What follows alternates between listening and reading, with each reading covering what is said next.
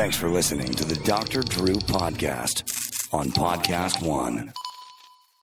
Yo, next round is about to start. You ready? Yeah, yeah, just shopping for a car in Carvana. For real? Yeah, Carvana makes it super convenient to shop whenever, wherever. For real? That's a ton of car options. Yep, and these are all within my price range. For really real? You can afford that? Yeah, with Carvana. And boom, just like that, I'm getting it delivered in a couple days. For really, really real? You just bought a car. For real, and you just lost my turn. Visit Carvana.com to shop for thousands of vehicles under $20,000.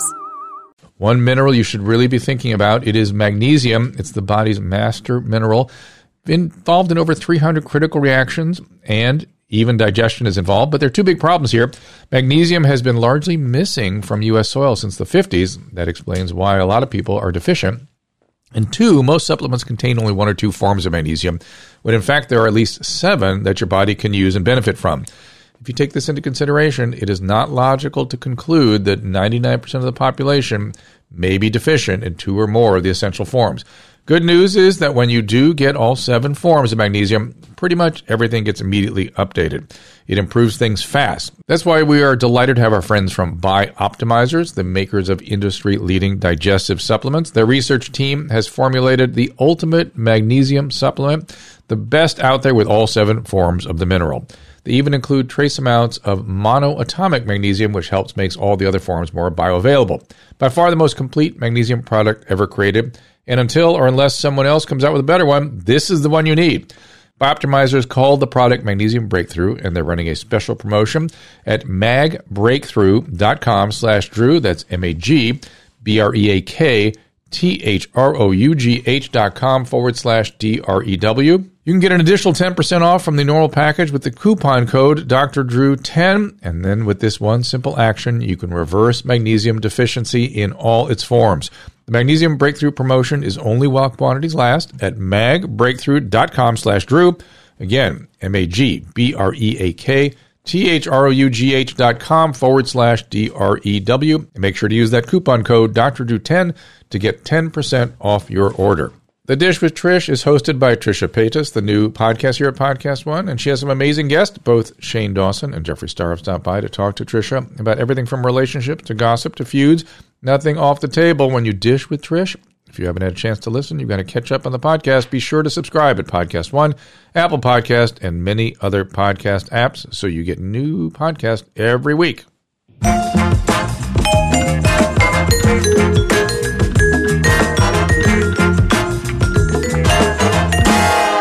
Hey, everybody, welcome to Dr. Drew Podcast. We appreciate you being here and supporting the people that support us. I want to get right to our guest, Heather Mac Donald. No, not the comedian. This is a former, well, somebody called by Jeff Sessions the greatest thinker on criminal justice in America today. She is the Thomas W. Smith Fellow at Manhattan Institute and contributing editor to the City Journal at the Manhattan Institute, and of course, also a New York Times best-selling author. Heather, welcome to the program. Well, it's great to have an extended period to talk with you, Dr. Drew, Yes. better than your radio show. I, I know you as well, and and uh, I I was listening to you. I think with Jordan Peterson on on ThinkSpot. Is that where I last heard you? Yes. And I thought, oh, I got to got to talk to Heather. I got to talk to her long form. I got to get into this and uh, just just hear what she's thinking about these days. So that that is my intent. I, I want to know what's on your mind. I want to pick your brain. Uh, I want to know what's bothering you. Uh, and I saw you take an aim at uh, post structuralist and higher education. I thought, I wonder if that's where we should start, or is something else occupying you these days? Well, I hate to be apocalyptic or sound like a Cassandra, but yes, I'm very much occupied with the speed with which the academic identity politics is now completely transforming the world at large. Every single day brings news of five other in- institutions who have capitulated uh, before this out- outrageous idea that uh, they should be choosing their participants on the trivial grounds of sex and race. Uh, they are capitulating to the idea that America is fundamentally, endemically defined by white supremacist uh, ideology, which is simply not true.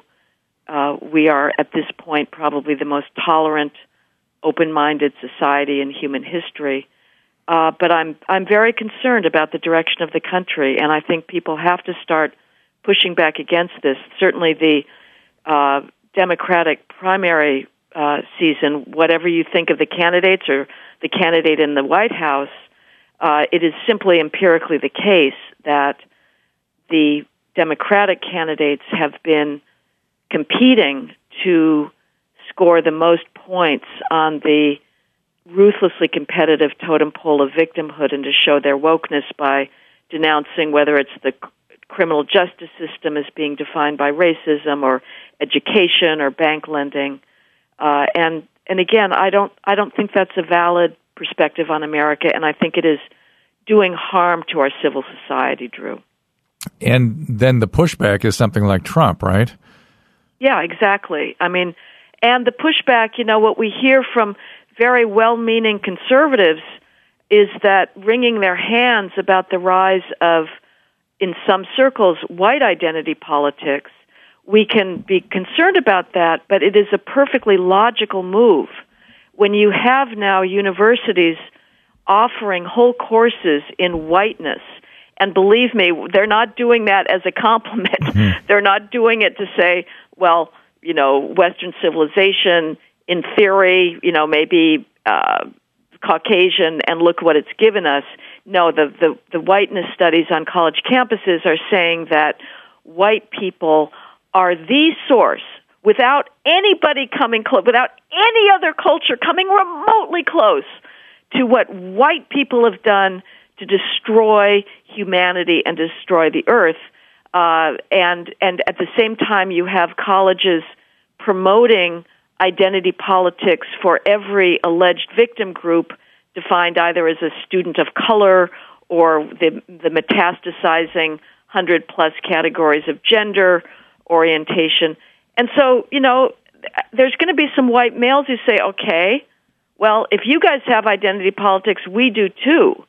Uh, and and that it, it closes the circle, uh, but without any movement towards an understanding of our common humanity and a willingness to be, on the one hand, honest about the flaws of Western civilization. We are at no risk of ignoring them by now. It is the focus of all K through 12 education and college, but to celebrate the sublimity of the Western tradition and the ideas that it gave the world that are the ideas under whose name people fight for justice the world over.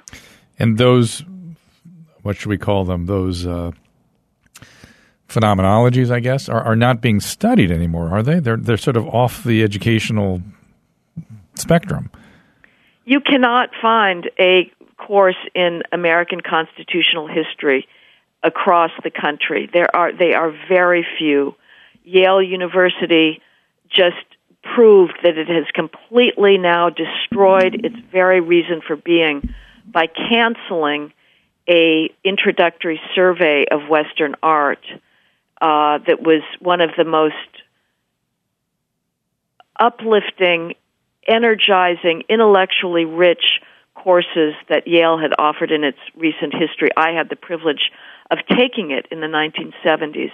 Yale has canceled it on the usual grounds uh, because the artists foregrounded there are overwhelmingly white and male. It had no reason to do so. This wasn't even a required course. You didn't, if you were an art history major, you did not have to take the introduction to Western European art to graduate. So Yale's canceling this course was completely gratuitous. It did so for one reason and one reason only, Dr. Drew hatred. Hmm. Hatred of our inheritance. And that has, has decimated the study of the humanities, of humanistic learning throughout the country. And the next, the next frontier that is already happening, and it, you know, it breaks my heart to have lost the humanities because that's where I was studying. But the sciences are now being completely assaulted by identity politics, and every American whether or not he cares about whether John Milton and Chaucer and, and William Wordsworth is still being taught, which they are not. He should care that our science progress, our, our progress in physics, in chemistry and engineering is being now held hostage to the trivialities of race and gender proportionality. Is that in the education or in the sort of faculty side of this? It's, well, in K through 12, uh, students are learning about multicultural math, but in the higher education in colleges, every single college now, when they do a faculty hiring search in engineering, in physics, they are under enormous pressure from their diversity bureaucrats to uh, hire so called underrepresented minorities, i.e., blacks and Hispanics or females. I've hear numerous times about faculty hiring committees that come up with their final three top contenders. They're told by their dean, tear up the list, start over again. You don't have a female here.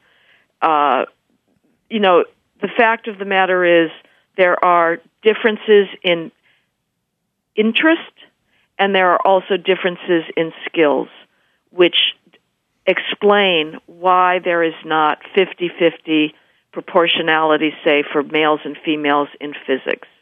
On average and i'm talking about averages here i'm talking about way the curve is distributed. I'm not talking about anybody's daughter. But on average males gravitate towards more abstract, ideas centered work, towards systems, system thinking, and females, on average, gravitate towards more human based work, relational, careers that involve direct human contact. And so and, and the ex- those that are that you're you're criticizing would say that that's because of the uh, lifelong indoctrination and the way gender is assigned and indoctrinated.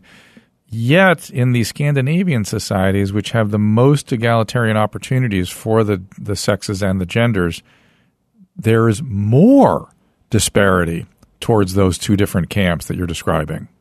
Absolutely right. The more freedom females have to choose, their careers, the less likely they are to go into STEM, which is so counterintuitive from what we hear from the feminists. But in a place like Iran, where there aren't many options for women, they will sort of choose STEM, but it's not necessarily what is chosen up in in Sweden. Uh, so, again, the idea that that only sexism explains this is just completely ridiculous. And I've gone about collecting what I call natural experiments to test the sexism hypothesis. There are many institutions that have no gatekeepers. The feminists will tell us, well, there's these traditions that are sexist, or there's gatekeepers that are keeping females out of STEM. That that somehow these these physics deans are just so benighted that they can't see the superior value of this female physicist uh, and so the gatekeepers are discriminating. Well, there's some very interesting institutions out there that have no gatekeepers, and one of the most illustrative is Wikipedia. Wikipedia is the free online encyclopedia that anybody can contribute to. Uh, there are no gatekeepers. And there's also not a historical Wikipedia tradition that said for centuries, you know, like chess, they can argue, oh, well, for centuries chess was male dominated and so if there's no female grandmasters it's because of history's historical sexism there's no historical sexism in wikipedia it's maybe 20 years old at most open field. It's blind. Nobody knows who you are. You're anonymous to contribute. Who are the wikipedia writers and editors? They're about 90 95% male. Hmm. why?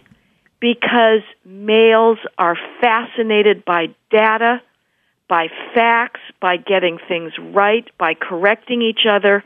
Even the female type entries for, say, Manolo, Blahnik, you know, uh, uh, mules or stiletto heels are very thin compared to a typically male thing of baseball cards or something. Uh, others, other open, gatekeeper free institutions. Scrabble Championship. The Scrabble World Championship was played in the last year. I noticed that the winner had won many, many times. I looked at the top 10 uh, finalists. they were all male. You have to go down very, very far to get a female. Uh, and that has been true for the last 20 years. Again, I do. There are no gatekeepers to becoming a Scrabble championship champion. All you need to do is be fanatical about memorizing the darn dictionary, Right. and that is something that sort of males on the spectrum, perhaps, uh, like to do. This is true for the American History Bowl, uh, for spelling bees, you name it.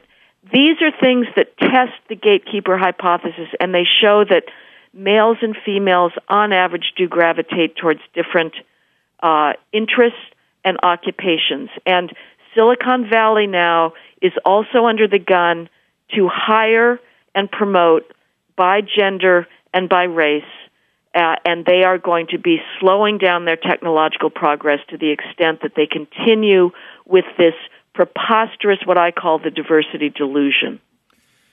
that, that what I where I feel it most acutely that what's under attack is I'm I'm a, trained as a biologist, and I feel as though biology has been like set aside as though something that it doesn't exist, and I find that not just bizarre but confusing, and Completely. and I don't know where are the scientists uh, in these academic communities. I mean, how do they even function? if biology is just another way of looking at, at things rather than a way of describing reality?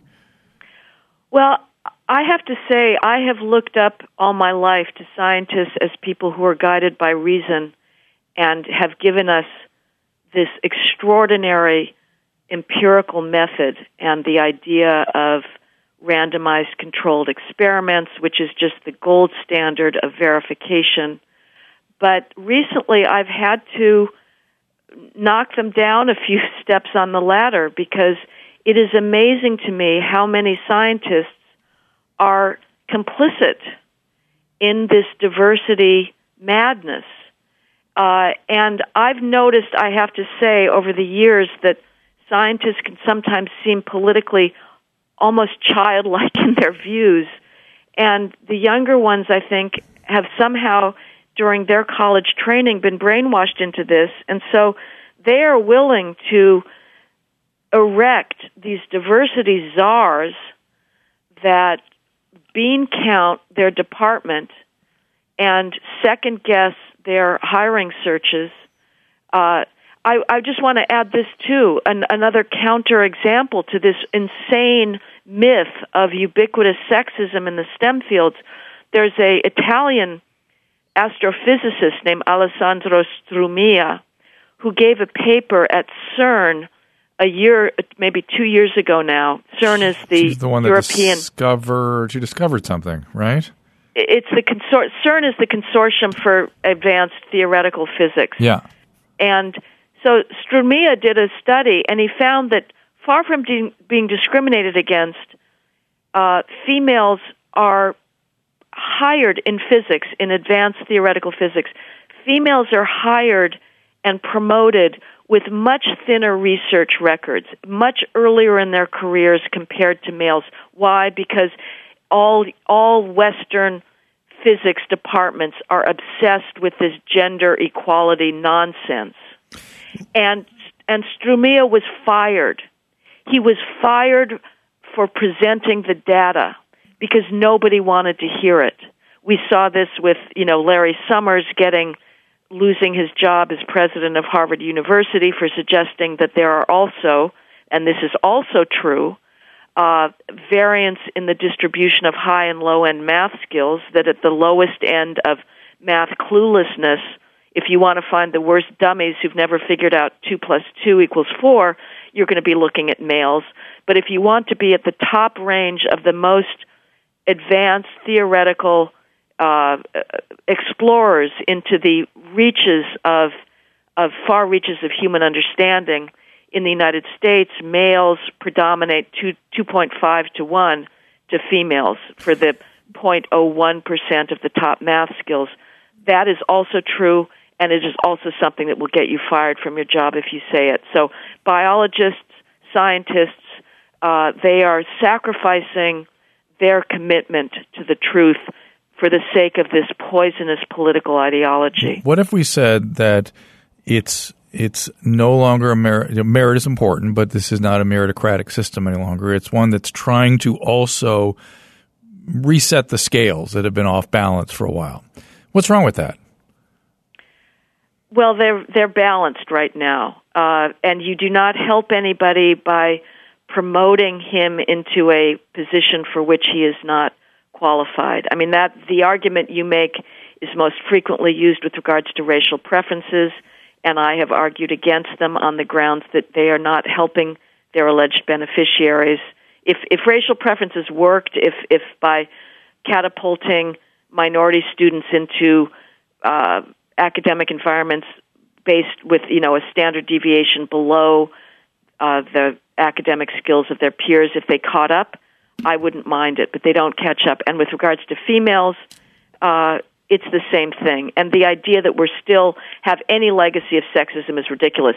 If you're a white male today good luck to you. If you're not trans or gay good luck to you. If you have a son who is a white male good luck to him well, there is also, no there is no I mean, encouragement. My, no, I know. My. I have that. I have those, and I'm seeing what's happening to them. And uh, even worse than the white male is the white Asian male. They are highly discriminated. yes, in colleges I mean, I mean, and, not and white Asian male, in the Asian young Asian male is is it the I'm what I'm seeing happening happening to extraordinary talent young men. I it's it's uh, concerning. Asians. They should go back to China. You know, China in the sciences at least, and I'm I'm not an expert to speak about what sort of patronage there is generally in the society, but in the sciences they're still ruthlessly meritocratic. Yes, but And- I'm saying and- I'm talking about multi generational Americans who happen to be of Asian descent. Right? It- oh no, I, at Harvard, If they're you know, male, it's whoa, whoa. there's not a single selective school that doesn't hold Asians to the highest possible standard. You have to be Harvard. You know, in the the recent um, uh, discrimination suit against it, the data shows that a Asian male with a certain academic profile who would have a 25% chance of admission to Harvard if a black male presented the identical qualifications, the black male would have a 95% chance of admission. But but I don't think they hide that that's how they do it, right? I mean that's that's a that's a stated philosophical position to try to achieve something. they hide the numbers. You have to drag the numbers, the actual size of racial preferences out of every university. You, you have to take them to court. That's the only way they will ever disclose the extent of the preferences, and they're certainly not going to be transparent as to the outcomes.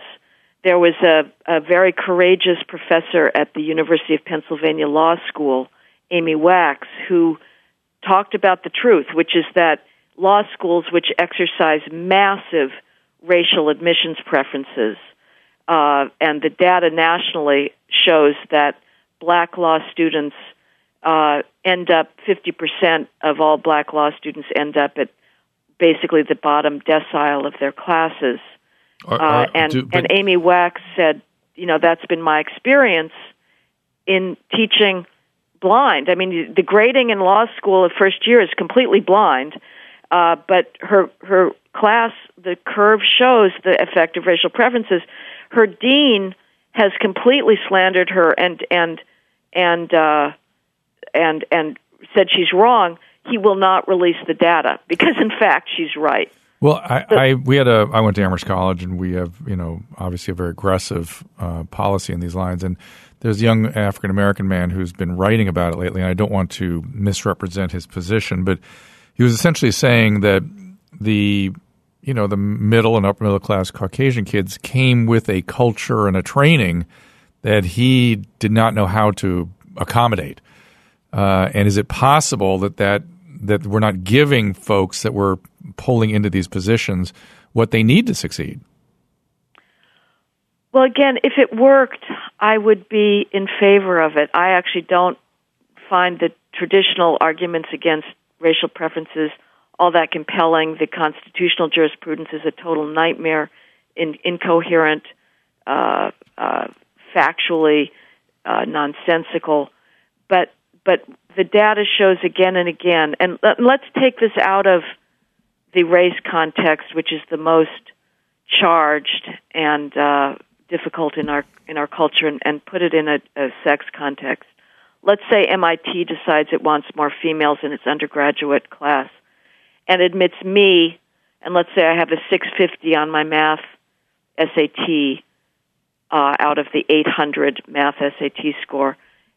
My peers have been admitted based on their qualifications, not based on the arbitrariness of their gonads. And they are all averaging at MIT about 800 on their math SATs. My first year in freshman calculus, I'm going to be really struggling because the coursework is pitched at my peers, not at me. I'm the outlier and I'm going to struggle. I'm going to fall behind. There's just not a chance I will make it up. And I'm likely to switch out of my intended science major and do something else. Uh, had I gone instead of being catapulted artificially into MIT, had I gone to Boston College or Boston University, which are perfectly respectable schools, the elitism in this whole discourse is just stunning to me that the elite, most elite schools get away with it. The idea is unless you graduate from Harvard or MIT, your life is over. That's just not the case.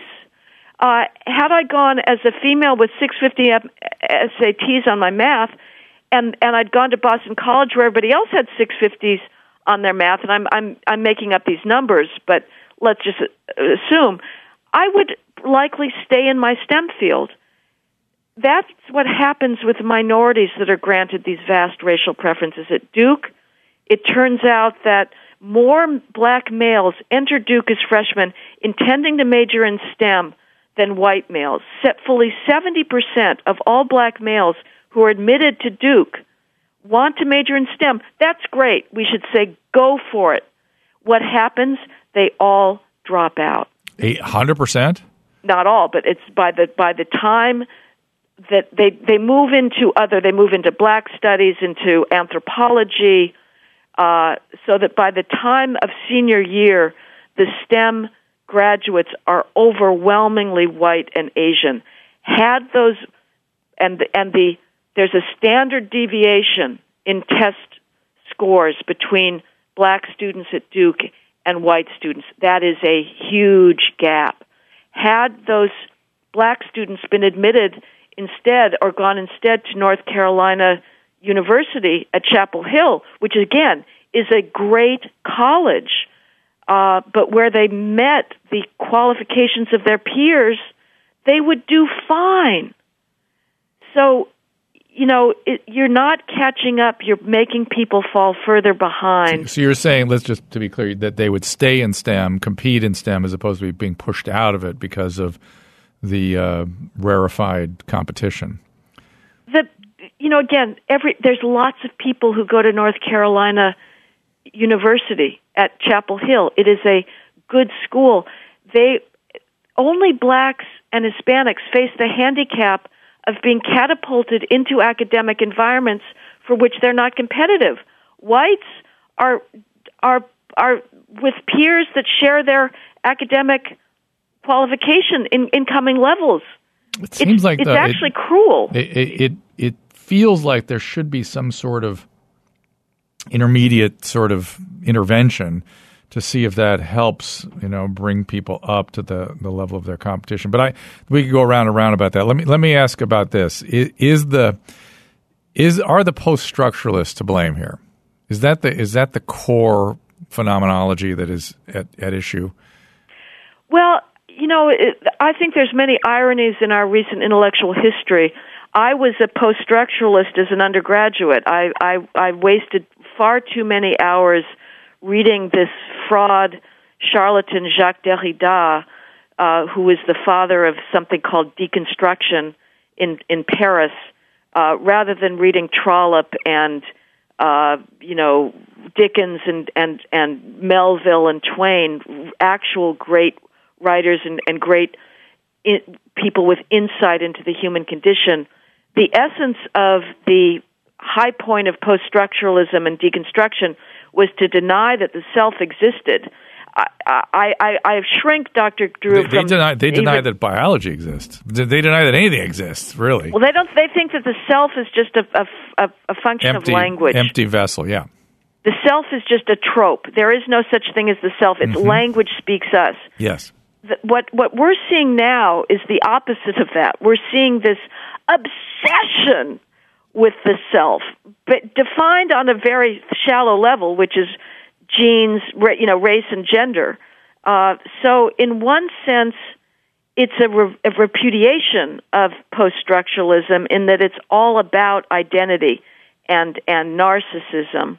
Uh, and I also am not. I don't quite buy one of the typical critiques of this, which is that it all flows from nihilism and a rejection of the idea of truth. Because when I listen to uh, Elizabeth Warren or or the Democratic field or the social justice warriors on college campuses or in law firms or in corporate resources human resources departments that say oh this is such a racist institution these are people who know the truth they know the truth about America their truth about America is that it is defined by racism and hatred uh, and they're not they're not relativists so it's it's a it's a, a little more complicated than that I think But but the issue of power seems to be the only core.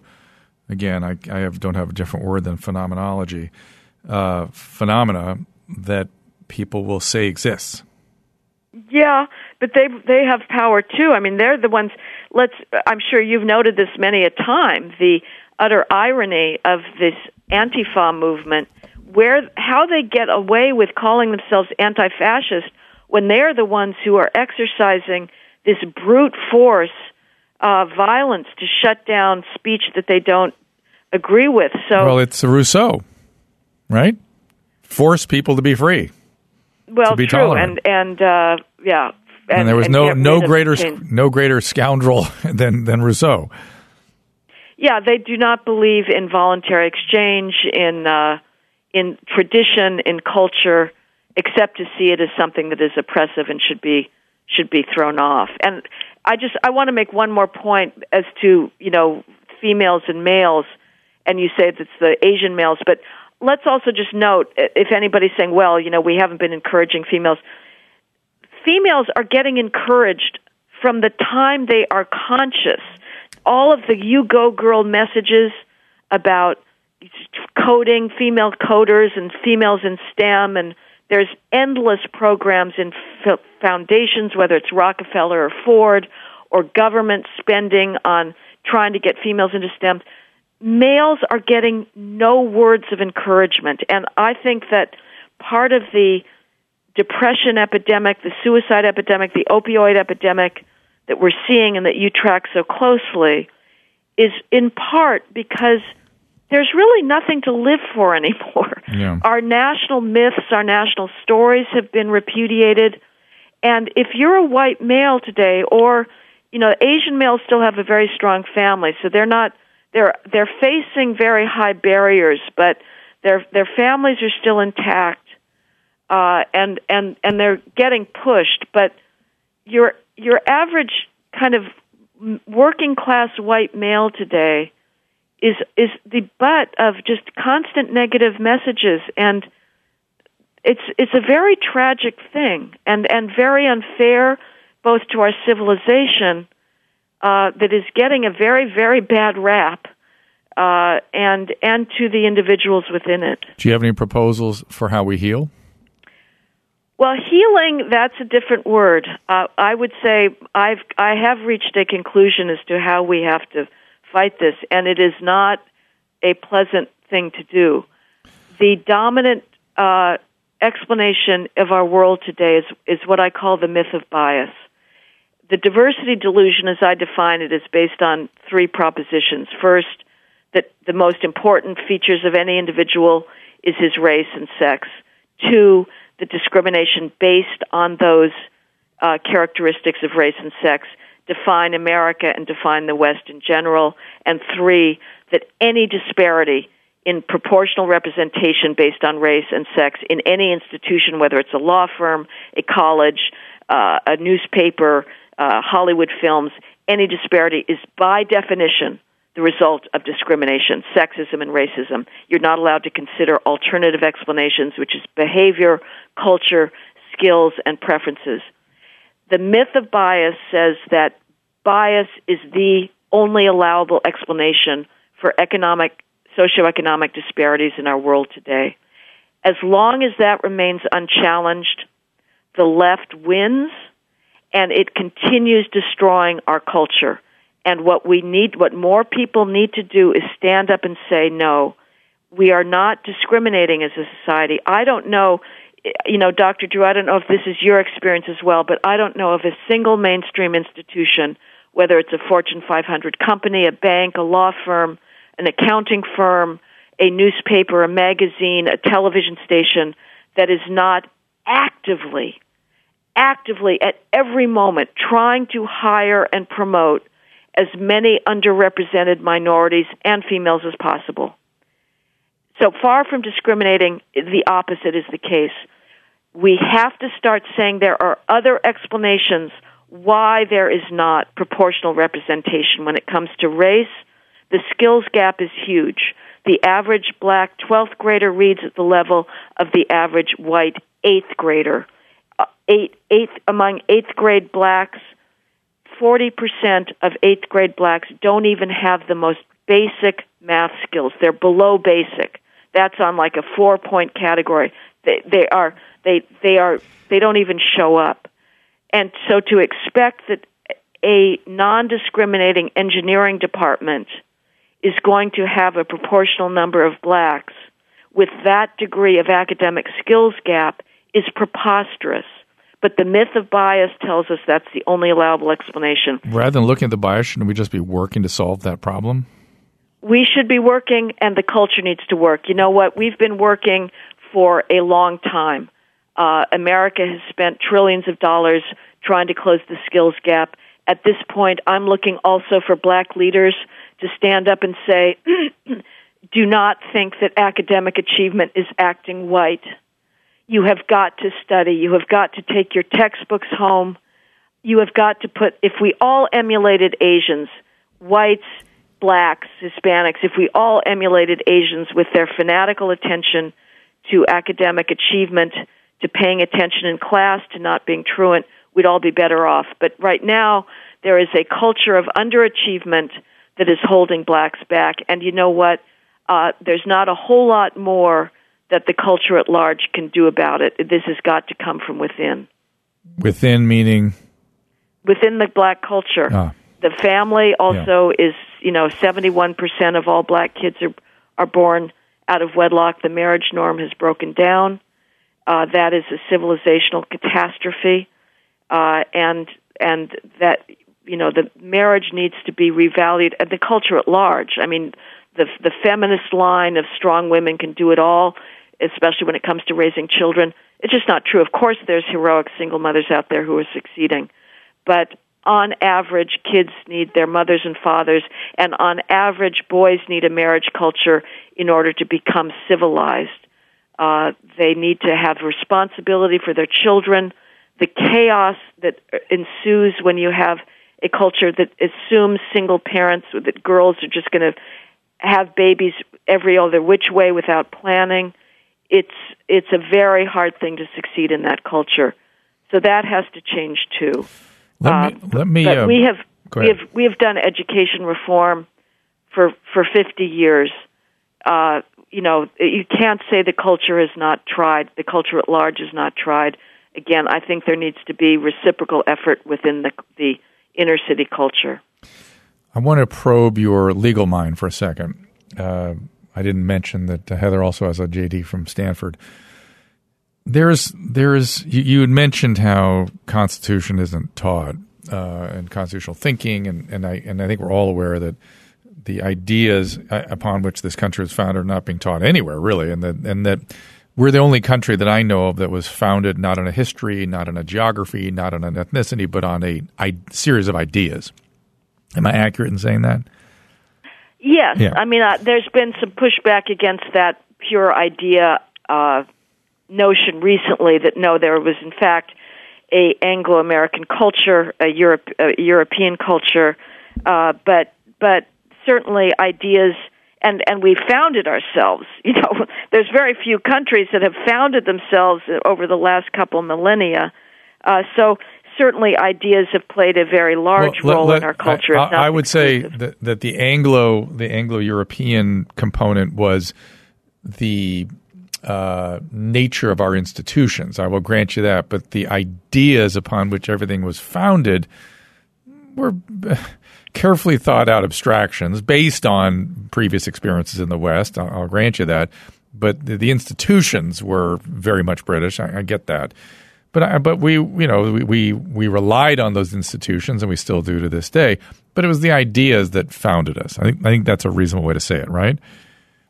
Yeah, yeah. Uh, the ideas backed by tradition, and and there was assumption among the founders that there would be a certain shared cultural tradition and homogeneity. So, Right. uh, But, you know, the- and, and that that might be the part people can point at and go, "Uh, all right, yeah, I agree. That may not be the an idea that we continue to share to this day. But the political ideas, I think, and no one's being taught them. It, it's hard then to create a common culture, a common. I I mean, what can we rally around if we're not understanding the basic function of our what we were founded upon, the basic ideas upon which we were founded? And I bring this up to uh, just get your thoughts on the fact that some of the very basic principles seem to be not just under attack, but like not at all, even in their most fundamental way, understood.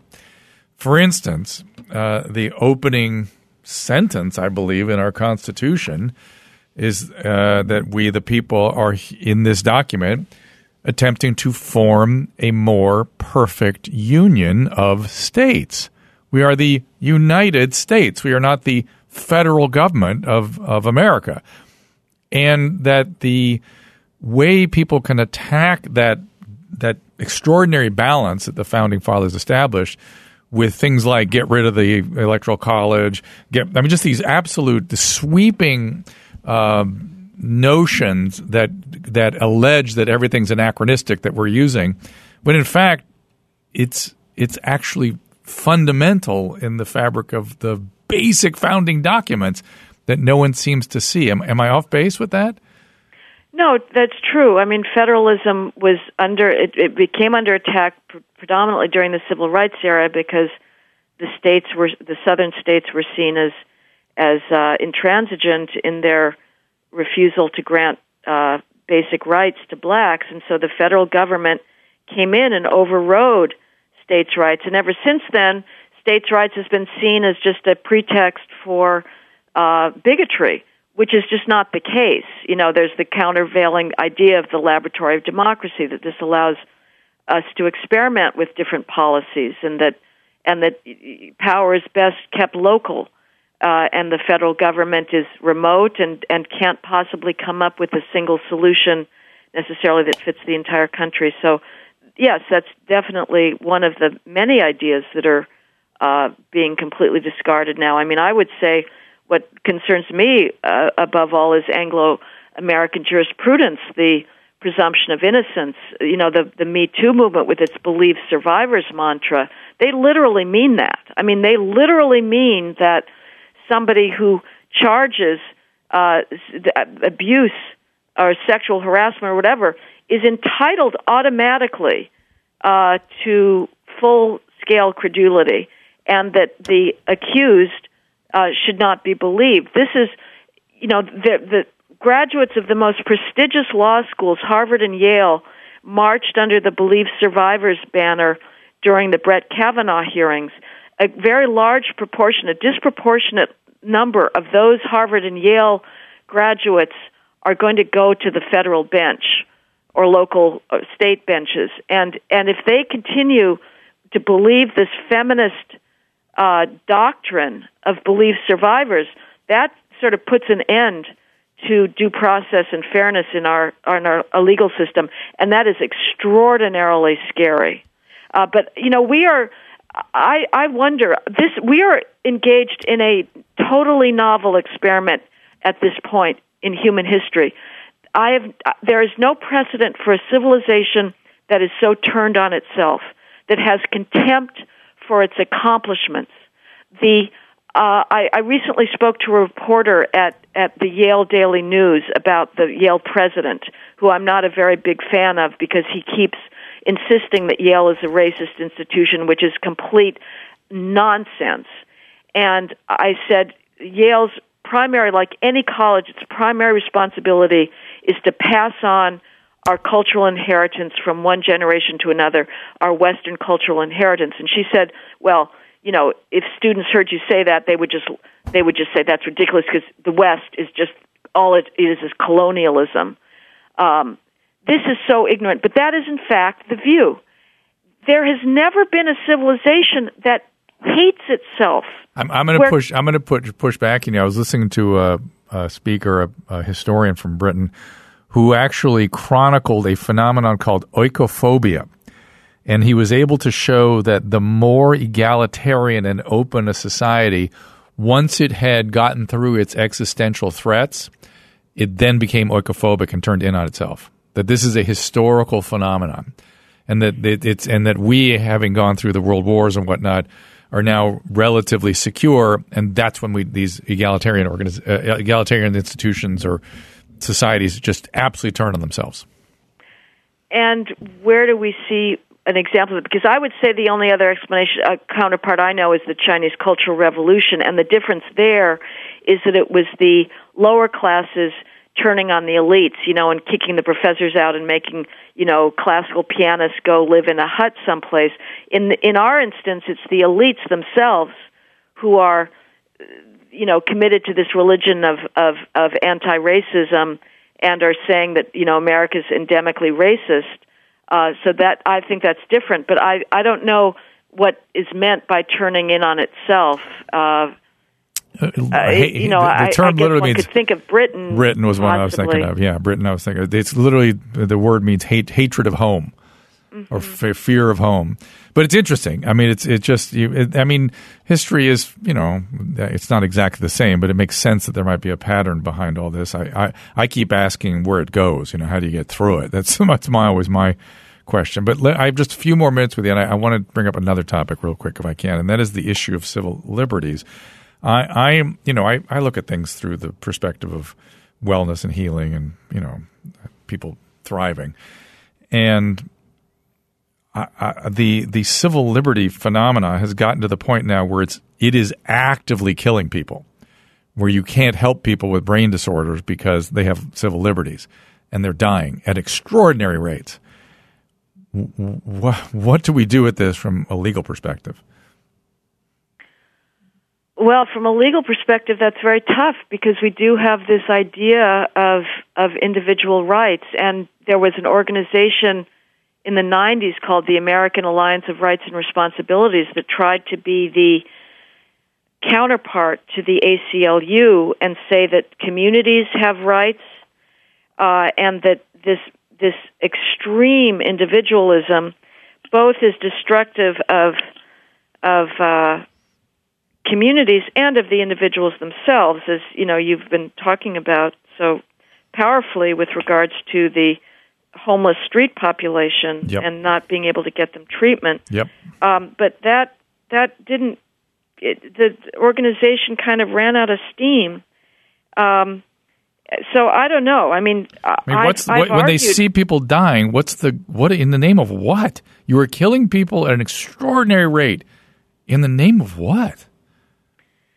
Yeah, well, they would. I mean, my view is is that the advocates need these people on the streets because what they're really interested in is this rhetoric of of American capitalism being evil, and so the homeless for them are a useful uh, exhibit in a much larger ideological uh, battle that they're involved in. So I'm not sure that, uh, you know, I I don't want to, I, I don't really believe in making up intentions, but it, it just is. One does scratch one's head at this, and they would always say, "Well, we need more spending. We need more spending. We have spent a lot. What we need is a different set of uh, decision making. That we are not going to allow this, both for the sake of neighborhoods and for the sake of the individuals. Yeah, I just look at the individuals because I've treated that population for decades. I know exactly what to do. I know exactly what they're like when you treat them. I know exactly how pissed they are when they look back at people allowing them to die in squalor. It's unbelievable. It's truly, truly, truly unbelievable. And uh, from people who don't know the difference. They don't yeah. know what they're talking about, literally. I know. I know.